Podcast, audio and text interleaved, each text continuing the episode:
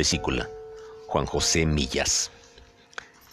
Estaba intentando concentrarme en la escritura de un cuento circular cuando sonó el teléfono y una mujer preguntó si me habían quitado hace poco la vesícula.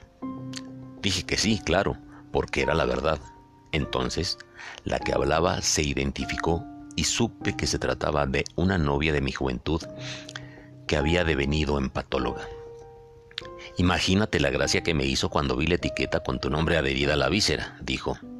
Las vueltas que da la vida, ¿no? Habría pagado cualquier precio por tener tu corazón y años más tarde me envían gratuitamente tu vesícula. ¿Cómo te ha llegado?, pregunté. Como me llegan todas, en una especie de tartera refrigerada con una nota del cirujano pidiéndome que la analice. Mientras hablaba, entre la niebla de mi memoria se iba abriendo paso el rostro de la patóloga con 20 años menos de los que tendría ahora. Nos habíamos hecho novios al poco de que muriera Franco y habíamos roto después de que ganara las primeras elecciones Adolfo Suárez. A través de nuestra descomposición sentimental se podría haber contado la miseria de aquella época mucho mejor que con los recursos metodológicos de la historia.